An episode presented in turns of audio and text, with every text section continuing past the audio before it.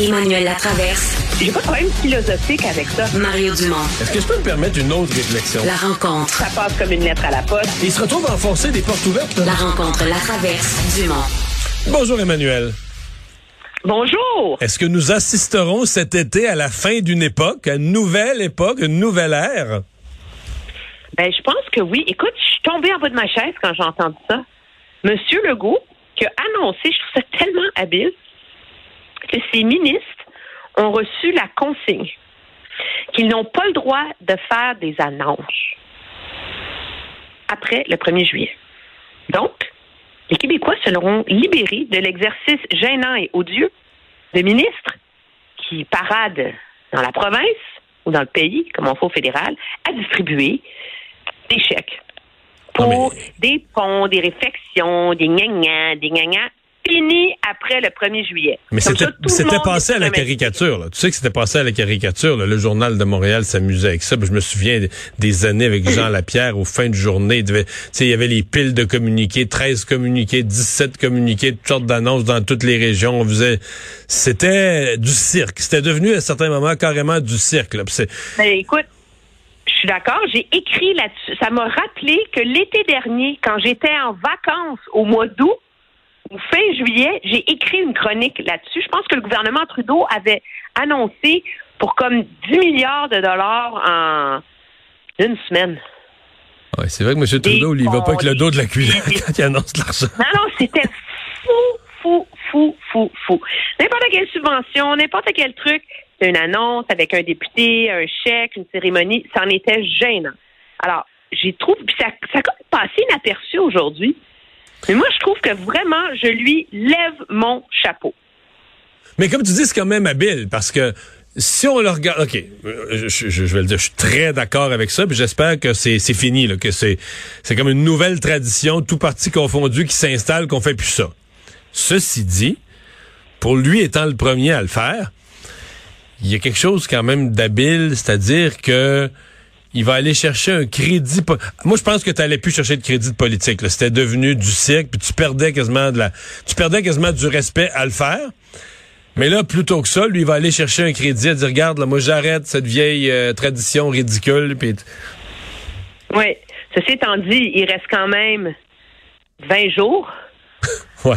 avant de vrai. Malheureusement, toi et moi, nous serons en vacances. Mais avant de lui donner le crédit, Attendons. gardons-le, gardons l'œil ouvert, parce que peut-être que dans le fond, on va avoir droit comme on va passer au toast dans les 20 prochains jours. que ça va être comme une orgie d'annonces à 50 minutes à chaque jour. Au. Mais le principe est intéressant. Dans le 1er juillet, ça veut dire quoi? Tout le mois de juillet, tout le mois d'août. Puis là, dans les derniers Ouais. jours du mois d'août, on va être en campagne électorale. De toute façon, tu plus le droit. Fait que dans le fond, c'est deux mois. Là. Il nous épargne des, des deux Ouais. derniers mois d'annonce. En gros, c'est ça. là. Oui, mais c'est. c'est euh, on verra comment la CAC gérera les trois prochaines semaines. Mais je trouve que il y a quelque chose de euh, d'honnête là-dedans, d'autant plus que M. Legault s'est beaucoup fait reprocher dans les dernières semaines de vouloir acheter le vote des Québécois, hein, avec la promesse d'un autre, c'est votez pour moi, votre 500 pièces viendra au mois de novembre. Euh, alors, de mettre un frein à l'exercice traditionnel du grattage de fonds de tiroir pour faire des pseudo-annonces qui jamais mérité des annonces et le fait qu'un ministre se déplace dans la vie tous les jours, là, ben, c'est comme essayer de ramener le balancier, je pense aussi, face aux critiques qu'il a reçues sur la question du 500 dollars depuis quelques semaines. On va faire le tour euh, des, des autres partis. Euh, Madame Anglade, là, qui va jouer, euh, qui va jouer gros au cours des prochaines heures, parce que le Parti libéral, dans l'état actuel de l'opinion publique, sent le besoin de, de donner un coup, de provoquer des choses, et donc de sortir là son contenu, son programme. Oui, puis je trouve que c'est vraiment, elle n'est pas la première à faire ça. Hein? Euh, Monsieur Chrétien l'avait fait en 93 avec le livre rouge, tu t'en rappelles? Il paraît que Paul disait à l'ajout que Jean Charest Ouais. l'a fait en 2003. En 2003, Alors, exactement. Je me souviens de ça. Je me souviens de ça. Oui, puis c'était briller parmi les meilleurs, semble-t-il. C'est- romantique, hein, comme titre. Mais la priorité, Euh, c'était la non. santé. À l'époque, son brillé, mais c'était la santé, la santé, la santé. Mais il avait sorti son programme, là, euh, quelque chose comme six mois d'avance. Et donc là, elle fait la même chose. Moi, je pense que dans les circonstances, c'est essentiel pour elle de le faire. Il faut qu'elle amène euh, la conversation sur d'autres choses que l'état du parti et les ratés du parti sur la loi 96. C'est comme le boulet qu'elle a attaché autour du cou. Là. Alors, surtout, c'est que ça donne des pas des munitions, mais ça donne euh, du contenu parce qu'on s'entend, tous les candidats vont faire campagne pendant l'été. Ils vont être dans des épluchettes de blé ils vont faire des choses, ils vont faire du porte-à-porte, ils vont, tu et ça, ça, ça donne beaucoup, ça aide énormément euh, les candidats sur, sur le terrain à avoir quelque chose à offrir aux électeurs. J'ai pas votre vote, mais regardez, on a quand même ça pour vous. Ça, c'est intéressant. Donc, ça, c'est, moi, je pense que c'est, c'est habile, euh, c'est nécessaire. Euh, c'est sûr que ça vient avec une part de risque, cependant. C'est que là, on soit tanné d'en entendre parler rendu au mois de. Oh non, non. Quand on est tanné d'en entendre. Mais moi, je pense pas. Quand, euh, non, non. Là, quand on est tanné d'en entendre parler, nous, qui faisons ça tous les jours, ça veut dire que le public commence à en entendre parler sérieusement. C'est ça. Tu sais, quand on était, quand on trouvait ça ridicule, puis les caricaturistes, tu caricaturaient Jean Charest qui disait ma priorité c'est la santé en 2003 le public commençait à entendre clairement que sa priorité c'était la santé puis qu'il voulait arranger le système de santé. Je te parle pas des résultats. Je te parle pas, des résultats après, là, mais je te parle de l'engagement. Oui, puis moi je pense à l'exemple euh, en, 2003, je couvrais pas Québec, fait que je, suis pas euh, apte à juger. Puis en 93, j'étais encore à l'école. Mais ça me fait penser à Justin Trudeau en 2015. Lui, il avait pas dévoilé toute sa plateforme à l'avance, mais il avait dévoilé quand même euh, sa, promesse de l'allocation canadienne pour enfants, qu'elle allait sortir 1,5 million d'enfants de la pauvreté, 1500 dollars par année. C'était très concret. Et euh, tous ces candidats étaient partis avec ça pendant l'été. Ce qui fait que toute la campagne électorale, Justin Trudeau, il n'était pas en première place. Là. Personne pensait qu'il allait gagner, etc. Mais il y avait au moins quelque chose qui faisait que les gens savaient c'était qui, savaient pour c'était quoi le style de campagne qu'il allait faire, savaient c'était quoi le message global de ce parti-là? Dans la mesure où le Parti libéral, c'est très difficile même pour nous de dire c'est quoi le pied. Ils ont vraiment plus de message. Là, ils sont revenus, euh, ils sont revenus très très très fédéralistes, anglophones, tout ça. Ça c'est l'événement des, des, des, six dernières semaines. Mais sinon, euh, c'est un parti qui a euh, sais, à tâtons, essayer de se trouver, euh, tu sais, comme quelqu'un qui cherche une chaise pour s'asseoir dans le noir, là. Tu sais, à tâtons, là, il touche partout, il essaie de trouver la forme d'une ouais, chaise. Il s'assoit deux chaises. c'est un, un, des dangers. C'est un des dangers à noirceur, effectivement. Mais c'est un peu ça qu'on a senti des libéraux, là. Tu sais, qu'on est, on veut se positionner, mais on sait pas exactement où, quoi, comment, sans déplaire aux uns et aux autres. Mais là, à la veille des élections, à un moment donné, il faut que tu te campes, là. Tu fais pas plaisir à tout le monde, tu te campes et tu y vas avec ça. Oui, fait que en tout cas, ça, ça, va être intéressant. Et là, son investiture ce soir, ils vont dévoiler ça demain, le discours dans son conseil général. On, verra ce que ça donne.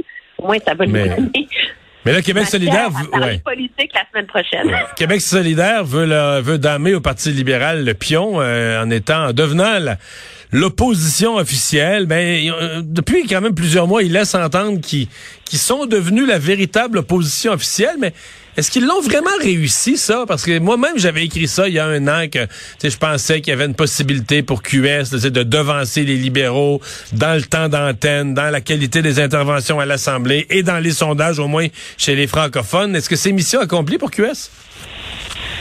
Pas encore. Moi, je trouve que non. Moi, je suis d'accord avec toi.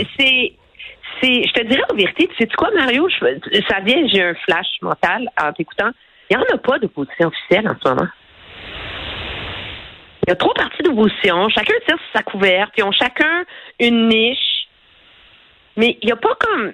On sent pas, là, tu sais, cette impulsion-là. Moi, je te dirais cependant que pour avoir écouté minutieusement tous les points de presse de aujourd'hui, c'est clairement le parti qui sait le mieux où il s'en va. Ah, ça c'est clair. Mais à tout point de vue, là, moi je pense que c'est le parti le plus organisé. Sa campagne de publicité, ils ont déjà une idée, la, campagne où ils vont la positionner, le recrutement de candidats. Moi je vois la, je vois l'élection se profiler là. Dès que chez QS là, je vois les morceaux de casse-tête déposés sur la table. Puis ça me paraît clair que je, je vois déjà un peu le casse-tête se profiler. Là, Tu sais, on voit ce qu'ils vont faire, on voit que ça se tient.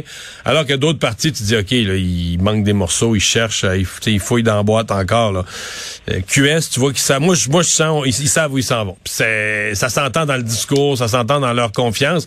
Oui, c'est assez impressionnant. Ouais, ouais. Puis les candidatures sont là d'un côté, là. Moi, je vois les, les journaux locaux, puis je, je surveille ça un peu partout dans le Québec. Euh, des bonnes candidatures. Ils, vont- ils vont faire une bonne campagne. là. Mais en tout cas, ça va être intéressant de voir la course à l'investiture dans Tachereau pour remplacer euh, Catherine Dorion. Hein? Là, c'est quoi déjà? C'est la Euh, candidate de ma- le, le candidat de Mme Alors, il Dorion. y a le candidat de monsieur, que- qui est favorisé par, Par Manon pa- Massé, qui s'appelle Étienne Grandmont, qui est un organisateur de... De transport en commun, là. De transport en commun, etc. Assez connu, ben, assez connu là, dans ces milieux-là. Puis, Catherine Dorion, elle, elle a mis son poids derrière l'autre candidate, qui s'appelle Madeleine Cloutier, qui, elle, est la seule qui était la co-listière de Mme Smith. Tu sais, la Madame euh, très à gauche, vert, transport Jackie en commun dans la course à la mairie, Jackie Smith. Et c'est la seule qui a réussi à se faire élire pour le parti de Mme Smith.